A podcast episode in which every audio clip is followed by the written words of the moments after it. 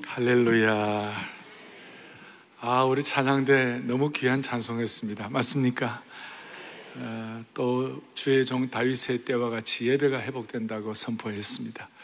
우리 같은 부족한 인생이 피조물인 인생이 창조주 하나님을 다시 오실 주님을 영광스럽게 참된 예배자로 예배할 수 있는 게 자체가 우리의 생에 가장 고귀하고 영광스러운 줄로 확신합니다. 오늘 예배가 살아나기를 바랍니다. 이제 오늘부터 우리 다윗 시리즈 시작합니다. 아, 어, 저도 주님 앞에 기대하고 있습니다. 아, 근데 이 말씀 통하여 하나님께서 성령으로 말씀과 함께 역사함으로 말미암아 우리를 녹여주시고 빚어주시고 말씀으로 채워주셔서 새로운 변화를 갖게 하시고 또 우리 모두가 다 새롭게 성숙되기를 바랍니다. 여러분 주보 오늘 오시면서 칼라로 나왔습니다. 그죠? 여기에 내온 핵심이 뭐예요? 제가 이걸 디자인하면서 여러분 어떤 한 사람이 자 멀리 이렇게 빛이 보이는 대로 가고 있습니다. 빛이 보이십니까? 아이, 빛이 보이는, 아, 근데 제가 이걸 보면서 뭘 생각했냐면, Pilgrim's Progress, 그, 존 버니언의 천로 역정의 주인공이 크리스천이에요. 우리 한국말로 번역을 기독도다 이렇게 하는데, 크리스천이 그렇게 멀리 장망성, 장차 망할 성을 벗어나서 자 우리 영원한 세계 새 예루살렘에 이렇게 천국에 가는 그 길을 이렇게 표현하고 있는 건데 저는 좀 그런 마음을 했는데 여러분 어떠세요? 그래서 그렇게 보이시기 바랍니다. 다윗과 함께 우리의 봄, 여름, 가을, 겨울을 지나고 겨울로만 가면 안 되고 우리 영원한 세계 같이 가십시다. 앞으로 우리 정말 아, 내년도 봄까지 한번 힘차게 한번 가보십시다. 자, 오늘 첫 번째 제가 질문하겠습니다. 여러분, 다윗을 얼마나 아세요? 저는 어릴 때 우리 할아버지가 저보고 현이는 모세같이 되라. 그러고 내 동생 보고는 다윗같이 되라고 그랬어요.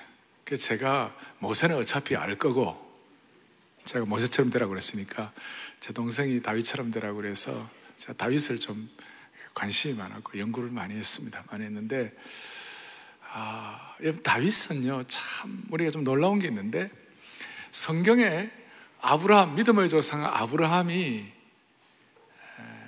열넉장 통해서 나와요. 장세기 열넉장, 14장, 14 chapter, 열넉장 통해서 나오고, 또 요셉도 한 열넉장 나오고, 야곱은 한 11장쯤 나오고, 엘리야는 한 10장쯤 나와요.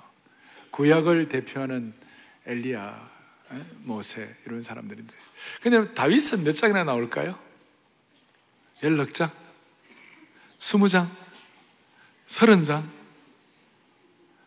다윗은요, 66장이 나와요. 안 놀라시네요? 60, 그러니까, 거의 뭐, 거의 뭐, 아브라함의 너댓 배가 나와요. 그리고 신구약 전체에 다윗이라는 이름이 1100번 등장하고 어떻게 보면 시편을 포함하면 분량이 예수님보다 더 많아요. 그래서 우리가 이 다윗이 참 특별한데 다윗을 보면서 우리는 단순히 다윗의 생애가 어땠다, 어떤 다윗의 전기적인 걸 가지고 그의 어떤 어, 인생을 우리가 살펴보면서 그냥 어떻다, 뭐 교훈받는 위로받는다. 여러분 그 정도 하면 안 되고 다윗의 목자의 심정을 우리도 같이 갖고 그 다음에 다윗의 하나님 나라의 구원 역사를 완성한 이 하나님의 구원사에 대한 눈을 떼야 되는 것이에요. 그래서 구약의 이사야 선자 같은 경우도 다윗을 이세의 뿌리에서 다윗을 얘기하면서 그 예수님을 상징적으로 말씀하고 예레미야 같은 그 눈물의 선지자도 다윗에 관해서 예수님과 연관을 어떻게 시켰냐면 예레미야 23장 5절을 같이 보죠. 보죠. 여호와의 말씀이니라 보라 때가 이르니 내가 다윗에게 한 의로운 가지를 일으킬 것이라 그가 왕이 되어 지혜롭게 다스리며 세상에서 정의와 공의를 행할 것이며 다윗에게 한 의로운 가지를 일으킬 것이라. 다윗이 구원사에게서 얼마나 구약의 중요한 인물인지를 말씀하고, 그 다음 신약 성경의 제일 마지막 요한계시록인데, 요한계시록의 제일 마지막 장이 요한계시록 22장이에요. 그리고 22장의 뒷부분에 16절에 이런 말씀을, 요한계시록 22장 16절을 봅니다. 나 예수는 교회들을 위하여 내 사자를 보내어 이것들을 누에게 증언하게 하였느니라 나는 다윗의 뿌리요 자손이니 곧 광명한 새벽별이라 하시더라 신약 성경의 마무리를 나는 다윗의 뿌리요 자손인 예수 그리스도를 마무리하는데 그래서 다윗은 구약의 예수님의 표상이다 이렇게 말해도 큰 과언이 아닌 것이에요. 오늘 이 내용들을 앞에 놓고 우리는 저는 단순히 뭐 다윗의 어떤 생애적인 것, 다윗을 우리가 잘 아는 그런 분들은 제가 과감하게 생략을 좀 하고 중요한 것은 이 다윗을 통하여 우리가 다윗에 대한 지식을 많이 알아가 또 성경 지식 이 것도 필요합니다만은 그 지식보다 더 중요한 것은 우리가 다윗처럼 사는 것이에요. 다윗처럼 되는 것이에요. 그래서 저는 기도하면서 오늘 이 메시지가 다윗처럼 되는 데 있어서 우리에게 강인하고도 도전적이고도 현실적인 메시지가 되게 하여 주시옵소서. 강인하고도 도전적이고도 현실적인 메시지가 되게 하여 주십시오. 저와 우리 온 교우들에게 동일한 이런 은혜를 가질 수 있도록 주여 우리를 불쌍히 여겨 주시옵소서. 먼저 오늘 말씀의 배경을 좀 보겠습니다. 오늘 이 배경은 다윗이 이와 같이 사무엘 선지자에게 기름 부음 받는 내용이에요. 그런데 이 기름 부음을 받는 그 배경이 있어요. 왜 기름 부음을 받아야 되냐? 왜 하나님께서 다윗에게 이와 같이 기름 부음을 사무엘을 통해 주실 것인가? 그 이유가 있는 거예요. 그 이유는 다윗의 바로 전에 이제 사울왕이 있고 사울왕이 왜 되느냐면 사사 시대를 마감하면서 사울왕이 되고 이렇게 시작이 되는데 사사 시대를 한마디로 어떻게 설명하느냐? 사사기 21장 25절에 이런 내용이 나와 있습니다. 보시죠. 그때에 이스라엘 왕이 없으므로 사람이 각기 자기의 소견에 온 대로 행하였더라. 사람이 전부 자기 소견대로 옳은 대로 행하는 것이 자기 소견에 옳은 대로 행하니까 무슨 일이 벌어지는가? 혼돈과 혼란이 질서가 없어요. 안정감이 없어요. 어두움이에요. 희망의 빛이 보이잖아요. 그래서 사람들이 뭐냐면 우리도 왕 달라고 그랬을 때 그 왕 달라는 것이 하나님의 마음에 합한 요청이었어요. 아니면 하나님께서 참 안타까워하는 요청이었어요. 전자의 후자예요. 후자죠. 하나님이 왕 되셔서 이스라엘 민족을 인도하신다고 하시는데 그걸 인간적인 왕을 가지고 대체를 하려고 그랬어요. 그래서 호세아에 보면 호세아 말씀에 13장 11절에 보니까 보세요. 내가 분노함으로 너에게 왕을 주고 진노함으로 폐하였노라. 하나님이 이스라엘 왕, 그 왕되는 모든 과정들에 사람이 너무 마음이 안타까웠어요. 그리고 실질적으로 사울 왕이 왕이 되지만 결국 사울이 처음에는 그의 마음이 겸손하게 이렇게 하는 것 같았지만 나중에는 그 마음 못 지켰어요. 못 지켜가지고 나중에는 사울왕이 배교자가 된 것이에요. 접신한 영매의 그 아 잘못된 귀신 들린 여자를 접촉하고 이렇게 해서 우리 신앙적으로 말하면 배교자가 되었고 그 결과 무슨 일이 벌어졌는가? 나중에 사울왕이 길보아에서 자살을 하고 끝나는 그 인생을 막으면 얼마나 안타깝습니까? 그러니까 한마디로 희망의 빛이 보이잖아요. 낙관론을 펼칠 수가 없고 그 어두움의 세력이 이스라엘 민족과 시대를 덮고 있는 것이. 그러면 그걸로 끝나야 되는가? 우리 하나님은 그렇지 않잖아요. 우리 하나님은 언제든지 어둠의 시대, 디소더되고 혼돈된 시대, 그 다음에 이 희망이 없는 그 시대에 하나님은 그대로 두기를 원치 않으세요. 하나님은 어떻게 하시는가? 하나님은 목자의 심정을 가지시고 우리를 보고 민망히 여기고 불쌍히 여기고 늘 우리를 측은해 계시고 우리가 주님 앞에서 잘 되는 것이 잘 되어가는 것이 하나님의 목표예요. 우리가 망하는 것이 하나님의 목표가 아니란 말이에요. 그러니까 하나님은 이걸 보고 너무 안타까워서 하나님은 어떻게 신적 개입을 하시는 거예요. 왜 신적 개입을 하시는데 어떻게 신적 개입을 하시는가? 앞에 3월상 13장에 보면 3월 13장 14절에 같이 보겠습니다. 여호와께서 다시 한번 누구께서요? 여호와께서 그의 마음에 맞는 사람을 구하여 또 계속 여호와께서 그를 그의 백성의 지도자로 삼으셨느니라. 하나님께서 그의 마음에 맞는 사람을 구한다 그랬어요. 하나님의 마음에 맞는 사람을 구하여 가지고 신적 개입을 하신다고 그랬어요. 그래서 하나님의 마음에 맞는 사람을 어떻게 신적 개입을 하셔서 어떻게 구하시는가 그 내용을 살펴보면 오늘 여기에 나오잖아요. 이세 집에 가서 사무엘이 1장에 16장 1절에 사무엘을 보고 뭐라고 그랬습니까? 하나님께서 가서 이세의 집에 가가지고 그 아들 중에 하나의 기름을 부으라 그랬어요. 그 누군지 몰라요. 하나님만이 아시는 거예요. 그렇게 성령 충만하고 사사의 대표격인 우리 사무엘 선지자도 누군지를 몰랐어요. 사무엘 선지자조차도 감히 알 수가 없는 하나님의 신비한 하나님의 주권이었어요. 사무엘이 이제 이세의 집에 갔습니다. 가갖고 아, 아들들을 데리고 오라 하니까 아들들을 데리고 와 일곱 아들을 데리고 왔어. 일곱 아들을 데리고 와가지고 이제 사무엘 앞을 지나가면서 이 사람입니까 하나님? 이 사람이 하나님 그런데 처음에 엘리압이 탁 지나가는데 너무 멋있게 보였어요. 야, 이 사람이 과연 이스라엘의 왕 될 만한 사람이라고 사무엘의 기름 부음을 주려고 할 때 하나님께서 너 엘리압 아니야. 둘째 아들 지나갔습니다. 이, 이 사람도 괜찮은데 너 아니야. 셋째 아들들은 아니야. 일곱 아들까지 다 지나가는 거예요. 그런데 하나님은 다 아니라고 그러시는 거예요.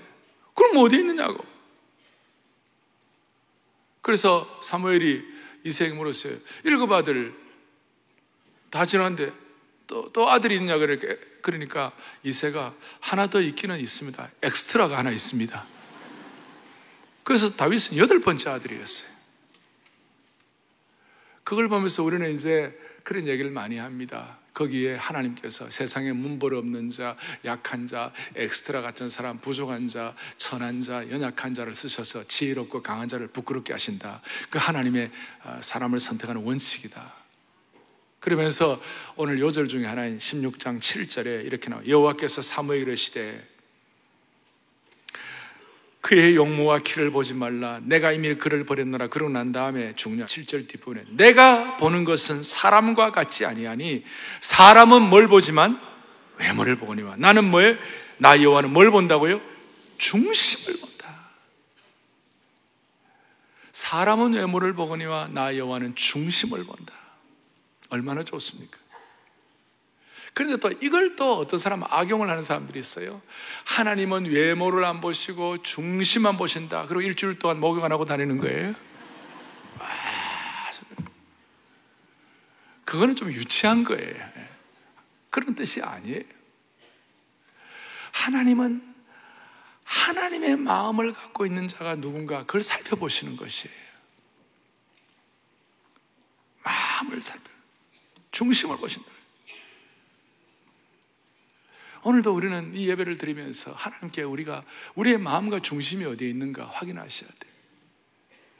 저는 우리 교육자들과 늘 조심하고 우리는 늘 우리가 참 고민하는 게 있는 거예요. 그게 뭐냐? 내 마음과 중심이 얼마나 하나님 앞에서 내 중심을 보실 때 나는 순전한 사람인가? 순수하고 온전한 심정으로 하나님을 섬기는 사람인가?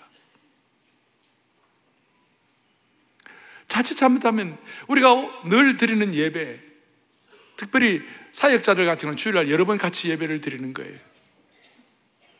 일반 성도들은 예배를 자, 주 드려요. 예배 익숙자가 되기 쉬워요. 그런데 중심을 보시는 하나님은 예배 익숙자, 익숙한, 예배 익숙한 사람이 아니라 우리가 참된 예배자가 되기를 원하시는 것이에요.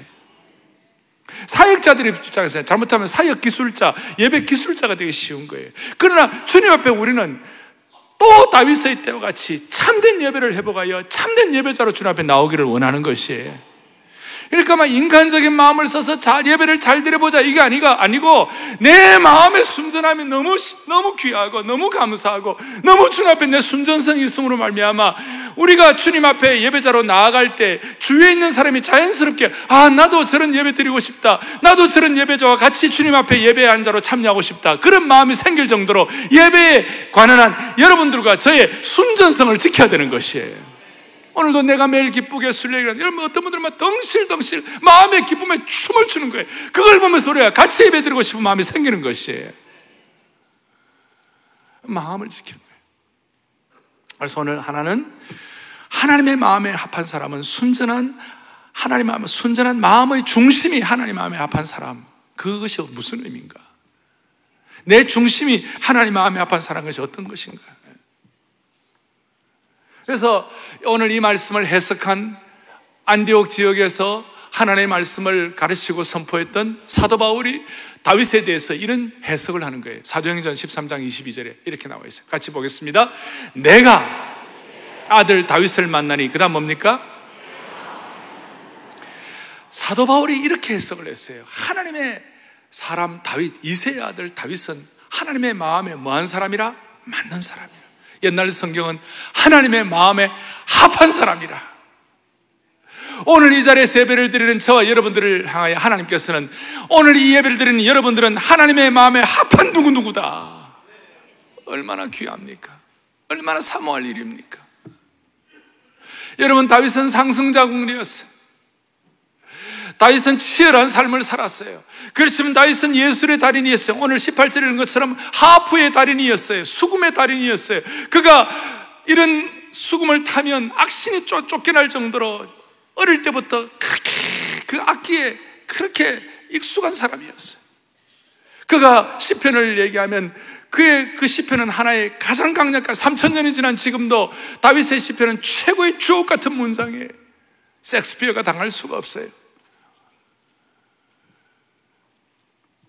시의 달인이고 예술의 달인이고 상승 장군이고 위대한 목자요 궁중음악가요 골리앗을 이긴 영웅이요 탁월한 건축가요 카리스마가 있고 많은 사람의 사랑을 받는 자였어요. 동시에 다윗의 부족한 면도 있었죠. 다윗은 나약하고 어떨 때는 어리석은 선택을 하고 어려움과 음모 속에 빠지기도 하고 인간적인 비극도 겪고 전쟁터에서는 강했지만 집에서는 집안에서는 약했어요. 수많은 배신을 경험했어요. 그래서 배신의 계절에 배신의 골짜기에서 통곡할 때가 있고 눈물을 흘리며 기드론을 맨발로 지나갔어요. 아버지로서 유약한 그런 면도 있었고 지도자로서 편파적인 면도 있었어요.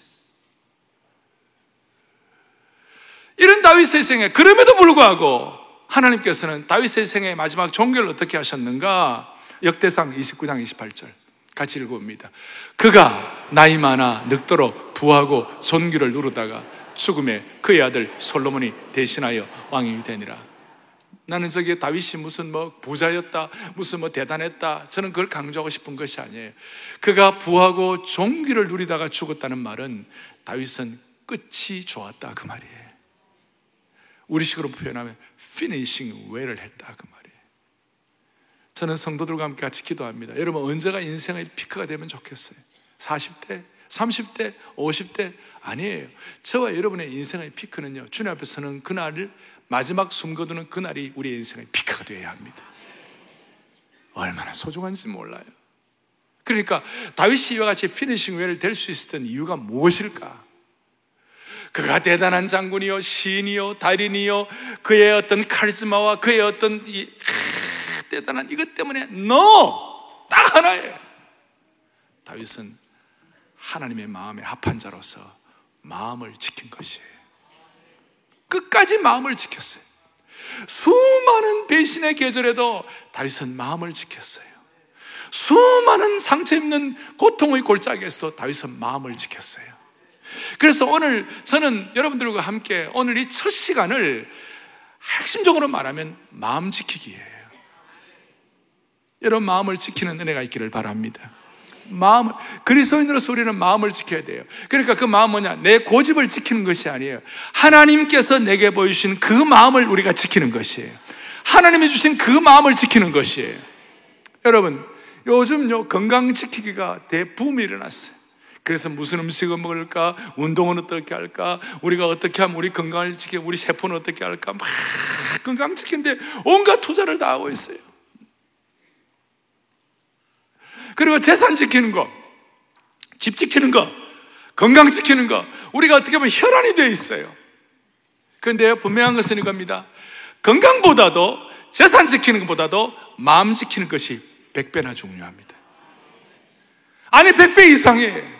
여러분, 건강 아무리 지켜도 어느 시간에는 우리의 몸은 노쇠해가지고 쓰러져, 그냥 우리는 다 죄가 될 것이에요.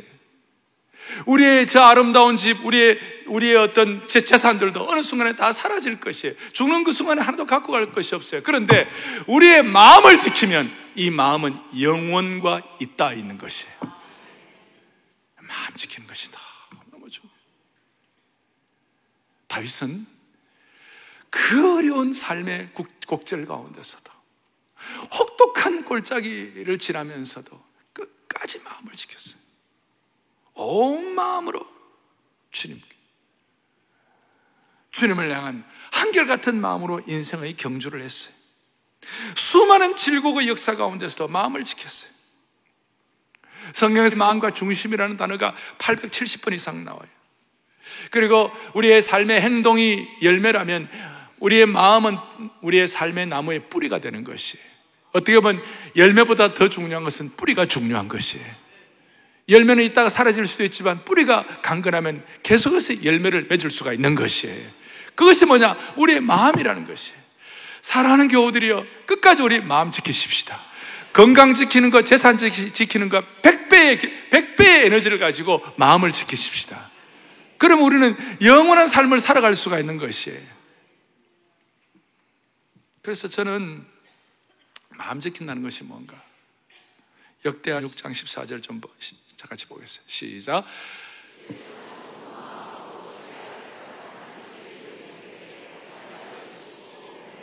아, 역대하 6장 14절에 주께서는 온 마음으로 주의 앞서 행하는 주의 종들에게 첫째 뭐 하시고요? 언약을 지키시고 그 다음 뭘 한다고요? 그러니까 온 마음, whole heart 마음 지키는 자에게 하나님은 언약을 지키시고 은혜를 베푸신다고 그랬어요 그 대표적인 예가 다윗이에요 하나님은 최고의 관심사가 있어요. 하나님은 온 땅을 향하여, 오늘 이 시대를 향하여, 지금 이 순간을 향하여 하나님의 관심, 하나님의, 하나님 막, 누구 새 관찰하는 사람이 조류, 버드와칭 그거 막 관심 있어 가지고 막 하듯이 하나님의 관심은, 하나님의 관찰의 관심은 뭐냐면요. 여호와의 눈은 온 땅을 두루 감찰하사 자기를 향하여 전심을 향하는 자에게 능력을 베푸신다고 그랬어요. 똑같은 비슷한 말씀이에요. 하나님의 관심은 하나님을 향하여 온전한 마음이 되어 있는 사람을 하나님은 계속 관심을 갖고 계시는 것이. 그러니 우리 주위를 보세요. 저는 오늘 이 말씀을 준비하며 제가 젊을 때부터 오늘까지 지내오면서 내 주위에 있는 내 믿음의 친구들, 동력자들, 나와 함께 비전의 동력자들을 쭉 하면 이렇게 하면 제가 생각을 해보았어요. 아, 하나님이 그 사람을 왜 쓰셨나? 하나님이 하나님의 젊은이들을 어떻게 계속 쓰셨나 보니까 첫째는 그 단어가 세 가지였어요. 그 당시에 우리가 가졌던 마음. 첫째는 heart, 우리의 heart, 마음이라는 단어였어요. 두 번째는 vision이라는 단어였어요. 근데 그 비전이라는 것은 내가 가진 비전이 아니에요. 하나님이 주신 내 마음을 통한 비전이었어요. 세 번째는 skill이었어요. S-K-I-L-L. 이 skill이라는 말은 뭐냐면 공교함, 우리말로 하면 우리식으로 하면 우리가 갖고 있는 어떤 프로페셔널한 전문적인 실력 이걸 skill이라고 말할 수 있어요.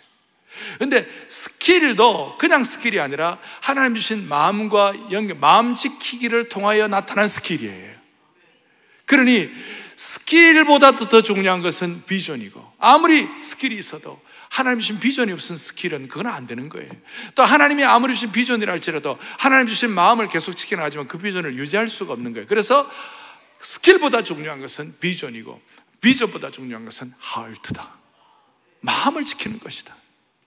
그리고 그 모든 마음은 주님이 주신 마음과 그 마음을 통한 비전이요, 마음을 통한 skill이다.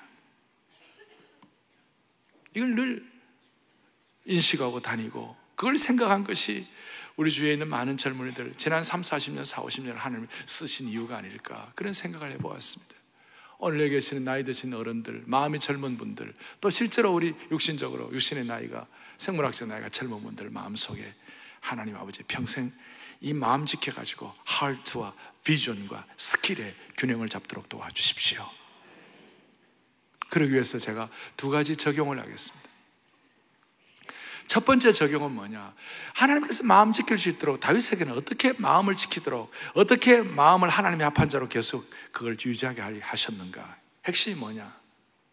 철저하게 고독을 통한 마음 훈련을 시켰어요. 고독. 고독. 다윗은요, 얼마나 고독했느냐. 일곱 명 형제들 사이에 낄 수 없을 정도로 자기는 그냥 나와가지고 저 베들레헴 근교의 황무지에서 밤새도록 양을 친 거예요. 당시에 이스라엘 나라에 한낮에 뜨거운 열기와 한밤의 냉기, 밤, 밤을 지켜가면서 그 냉기와 열기를 지켜가면 그 고독 가운데서 양들을 지키는 거예요. 그리고 처절한 현실이에요. 적당한 고독이 아니에요. 아무도 없어요.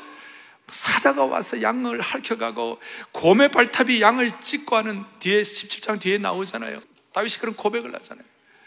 어떻게 할 바를 모르는 그런 사, 양 지키기 위하여 나 혼자 있는데 사자와 곰이 와갖고 양을 앗아가려고 할 때 내가 철저하게 싸우고 투정하고 정말 강인한 현실, 현실적인 면을 직면했다는 것이. 베들레헴 부근의 황무지는 쾌적하고 아름다운 곳이 아니에요.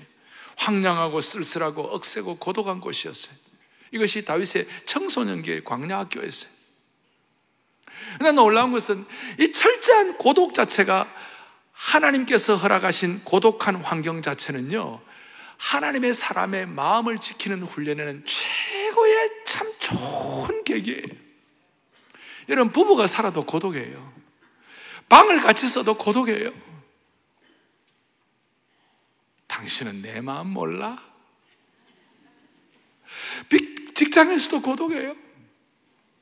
예배를 드리면서도 고독한 분들이 있어요.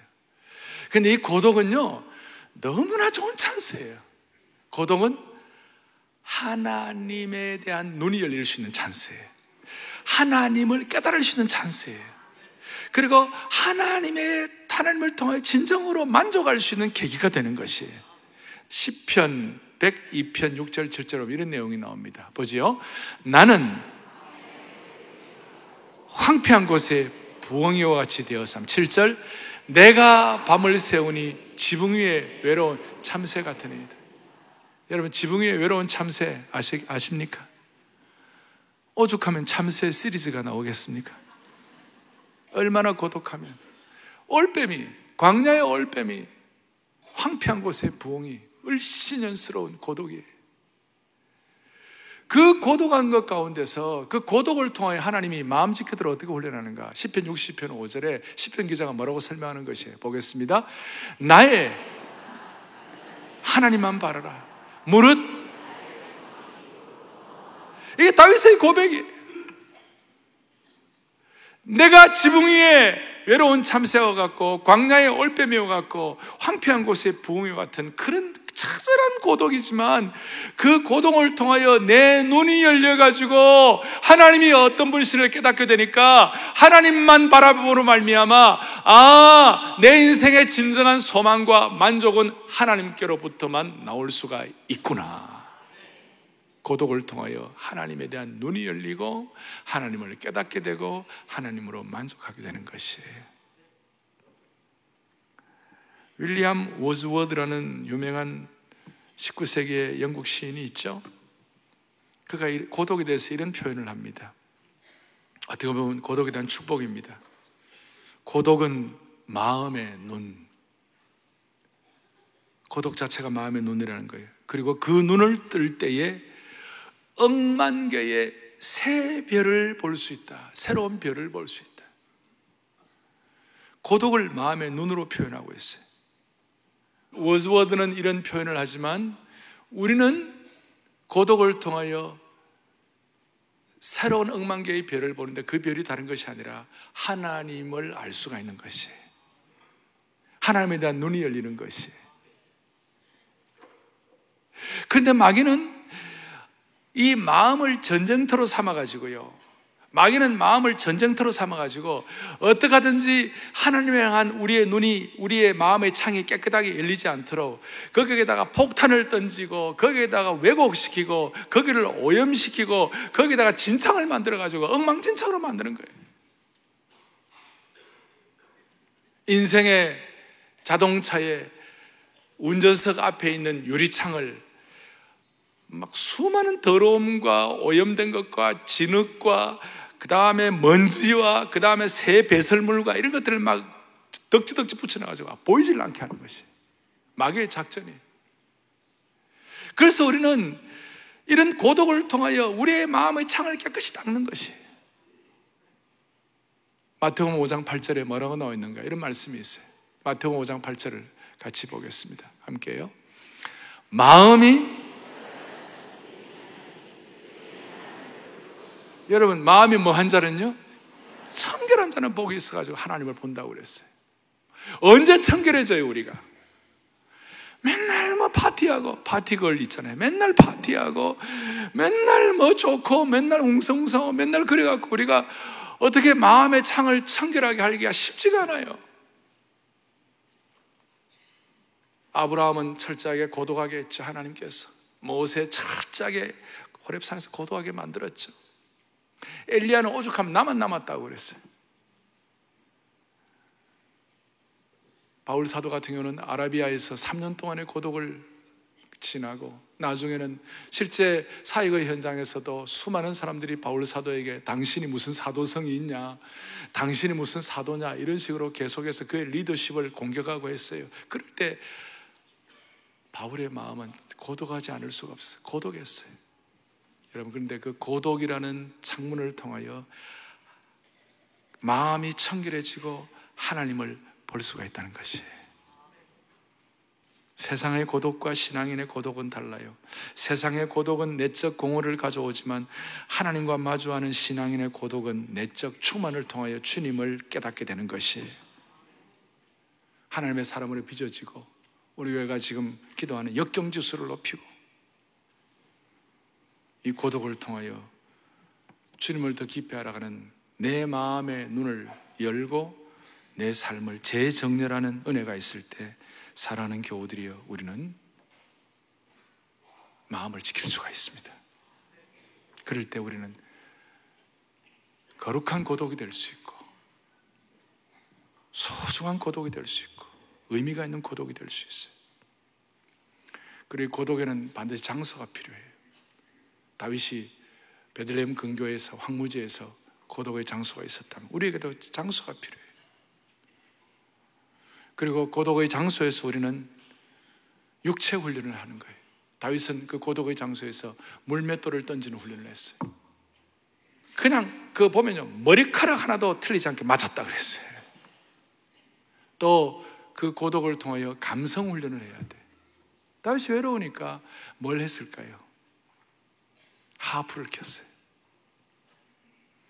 우리로 말하면 그 수금을 타는 우리식으로 말하면 바이올린하고 첼로하고 비올라 최고의 전문가가 됐어요. 너무나 아름다운 감성 훈련을 한 거예요. 그래서 사울 왕이 정신적으로 혼란스럽고 정신적으로 무질서하고 disorder 되고 황폐하고 그래갖고 이거 어떻게 해결해 보고 치유받아 보고자 누구 없냐 그랬을 때 음악 잘하는 사람 없을 때 다윗을 불렀어요. 그래서 굉장히 중요한 은유인데요. 다윗이 궁정에 들어가 가지고 하프를 켜면서 사우랑에 혼란스럽고 그 다음에 복잡하고 정신적으로 타격받고 상처 입은 그 사울의 영혼을 위하여 다윗이 고독 훈련을 통한 감성 훈련을 통한 그와 같이 아름다운 연주를 하게 되니까 무슨 일이 벌어졌는가? 그 사우랑이 잠시나마 그 혼론스럽고 고통스럽고 상처 입고 그, 그 집중되어졌다는 그 모든 것들이 재정렬이 되고 질서가 잡히게 된 것이에요. 이걸 우리가 좀 깊이 생각하면 이렇게 말할 수 있어요. 우리가 우리의 마음을 지켜서 고독 훈련을 잘 하면 우리 주위에 혼란스럽고 답답하고 무질서한 것이 정리가 되는 것이에요. 그 마음을 지킬 수 있어요. 그리고 찬양을 하게 되는 그리고 기쁨으로 음악을 연주하는 것이에요. 여러분 그 휘파람을 불면서 수금을 연주하고 우리 식으로 말하면 저 현악기들을 연주하게 될 때 무슨 일이 벌어지는가? 기쁨에 충만한 거예요. 휘파람을 불어 가는 거예요. 여러분 마음이 유쾌하고 휘파람 불면 반드시 하나님 주신 마음을 지킬 수가 있는 것이에요.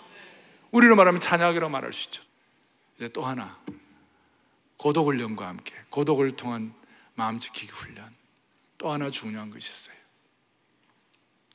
제가 아예 답을 설명을 하겠어요. 답을 왕직 수행을 통한 마음 훈련이에요. 이게 무슨 말이냐? 자, 오늘 다윗이 사무엘에게 기름 부음 받았어요. 13절에. 사무엘이 기름 뿔병을 가져다가 그의 형제 중에서 그에게 부었더니 이날 이후로 다윗이 여호와의 영에 크게 감동되니라 그랬어요. 다윗의 BC와 AD가 그의 인생의 전기, 그의 하나의 터닝 포인트가 시작이 되는 거예요. 기름 부음 받았어요. 그런데 실제로 다윗이 왕이 언제 되느냐? 헤브론에 등극할 때 30세였어요. 그것은 유다 족 속들만을 위한 왕이었어요. 나중에 이스라엘 12지파 전체의 왕이 되는 것은 37세였어요.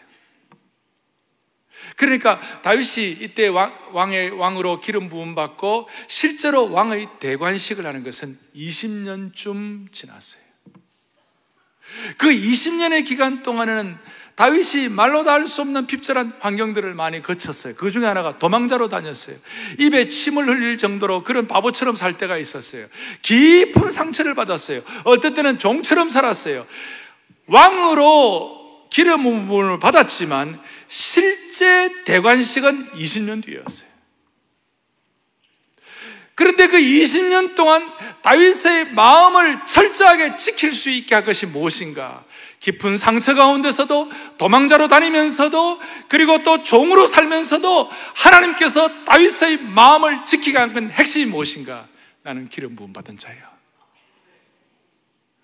내가 지금 왕, 왕, 왕의 대관식은 안 했지만 나는 지금 기름 부음 받은 자야. 그 의식이 다윗의 마음을 지키게 한 것이에요. 다윗을 살렸어요.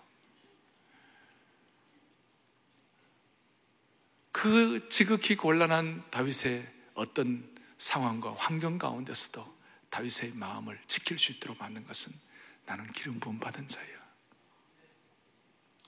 오늘 이것이 우리에게 마음 지키기 어떤 도움이 됩니까? 여러분 영적으로 보면 우리 사랑의 교회는 제자훈련을 통하여 왕 같은 제사장을 얘기합니다. 왕 같은 제사장이라는 말의 헬라어의 정확한 뜻은 왕직을 겸한 제사장이다 그런 뜻이에요. 구약의 제사장은 어린 양의 피를 발라 거룩하게 구별하고 그 다음에 제사장 되는 그 기름 부음을 받아서 세마포 옷을 옷을 입고 제사장이 되는 것이에요. 근데 신약의 왕직을 겸한 왕 같은 제사장인 우리는 어린 양 대신 예수 그리스도의 피부림을 통하여 우리는 부족하지만 하나님이 우리를 하나님의 왕자 왕녀로 삼아 주신 것이에요. 우리는 부족하지만 하나님께서 성령님으로 기름 부으셔서 예수 그리스도를 구세주와 주님으로 고백하게 하시고 영광스러운 교회의 일원이 되게 만들어 주신 주님이세요. 구약의 제사장 옷을 입혀 주신 그 하나님은 오늘도 우리에게는 의의 옷을, 의의 세마포옷을 입혀 주신 주님이심을 믿고 우리는 찬양하는 것이에요. 문제는 우리가 언제, 얼마나 많은 시간이 지나면 우리가 왕이 될 수 있을까요? 우리가 언제, 얼마나 많은 시간이 지나면 우리가 왕으로서의 대관식을 할 수 있을까요? 그건 우리도 몰라요. 주님만이 아시는 거예요. 그때가 될 때까지 우리는 아무리 답답하고 어려운 일이 있다 할지라도 다윗이 자기 마음 기름 부음 받은 것 때문에 자기 마음을 지킨 것처럼 우리도 우리 마음을 지켜야 되는 것이에요. 좀 답답하게 굴어도 우리가 여유를 갖고 남이 다섯을 해달라면 우리가 열을 해주는 거예요. 왜냐면 내가 왜냐면 왕으로 기름 부음 받았기 때문에 하나님 나라의 왕자 왕녀니까. 그래서 여러분 이, 이 왕직을 수행하는 마음 훈련을 통하여 우리는 품위를 갖는 인생이 될 수가 있어요. 거룩한 품위예요. 사람의 격이에요. 인생의 어떤 그 거룩한 holy prestige가 우리에게 있는 것이. 사람은 마음먹기에 달려 있어요. 아, 맞죠? 아니, 왜 대답 안 하세요? 인생은 마음먹기에 달려 있어요. 오늘 이 예배를 드리면서 진짜 하나님의 마음을 지켜야 되는 것이. 정리하겠습니다. 성경의 위대한 인물은 아브라함도 기적이 많았어요. 백세에 이삭을 낳은 것 자체가 기적이죠. 모세는 위대한 기적을 경험했어요. 홍해가 갈라지는 것, 열, 출애굽의 그 열지양의 기적, 반석에서 샘물이 터지는 만나와 메추라기와 그리고 구름 기도가 불기도가 영광스러운 기적을 경험했어요. 야곱 같은 사람들도 꿈을 꾸니까 하늘에 사닥다리가 오르락 내려가면서 야곱도 야복강가에서 하나님과 씨름하는 기적을 체험했어요. 그런데요, 이 놀라운 다윗은요, 성경에 거의 기적이 없어요. 뭐가 없다고요? 거의 기적이 없어요. 그런데 다윗에게 가장 큰 기적은요, 마음 지킨 거예요. 끝까지 사도 바울이 해석한 대로 다윗은 내 마음에 합한 자다. 하나님의 마음에 합한 자다. 오늘 건강 지키는 것도 중요하고 재산 지키는 것도 중요하지만 여러분 마음을 지키십시다. 그래 끝까지 잘 같이 가십시다. 오늘이 시작입니다. 이제 이거 잘 다윗처럼 우리가 무장해서 하나님 나라 위하여 멋있게 쓰임 받는 21세기의 하나님의 종들이 되기를 간절히 바랍니다. 오늘 다윗이 이런 마음 가지고 감성 훈련도 할 때 마음 지키려고 수금을 타면서 휘파람을 불면서 찬양했어요. 우리가 오늘 찬양한 대로 주 내 마음에 오신 후에 주 나를 인도하시네. 주 예수 내 마음에 들어와 계신 후 변하여 새 사람 되고 주 예수 내 마음에 오심 그 다음에 가사가 물밀 듯 내 마음에 기쁨이 넘치면 주 예수 내 마음에 오심 우리 마음 지키기를 통하여 기쁨의 휘파람 불면서 곡절 많은 인생 가운데 마음 잘 지켜 우리가 주님 앞에서 인생의 봄, 여름, 가을, 겨울을 통하여 피니싱을 할 수 있도록 축복해 주시기를 간절히 소망합니다. 가슴에 손을 얹겠습니다. 하나님 아버지 감사합니다. 생명의 근원이 마음에서 난다고 했습니다. 주여 우리 다 마음 잘 지키게 하여 주시옵소서.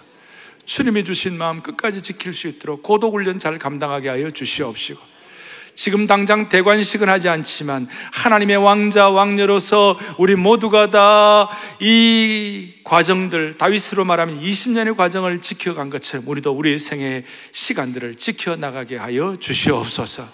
그리하 예수님 말씀한 대로 너 마음을 다하여 여호와를 의뢰하는 것이 크고 첫 번째 드는 계명임을 평생 지켜 나가게 하여 주시옵소서.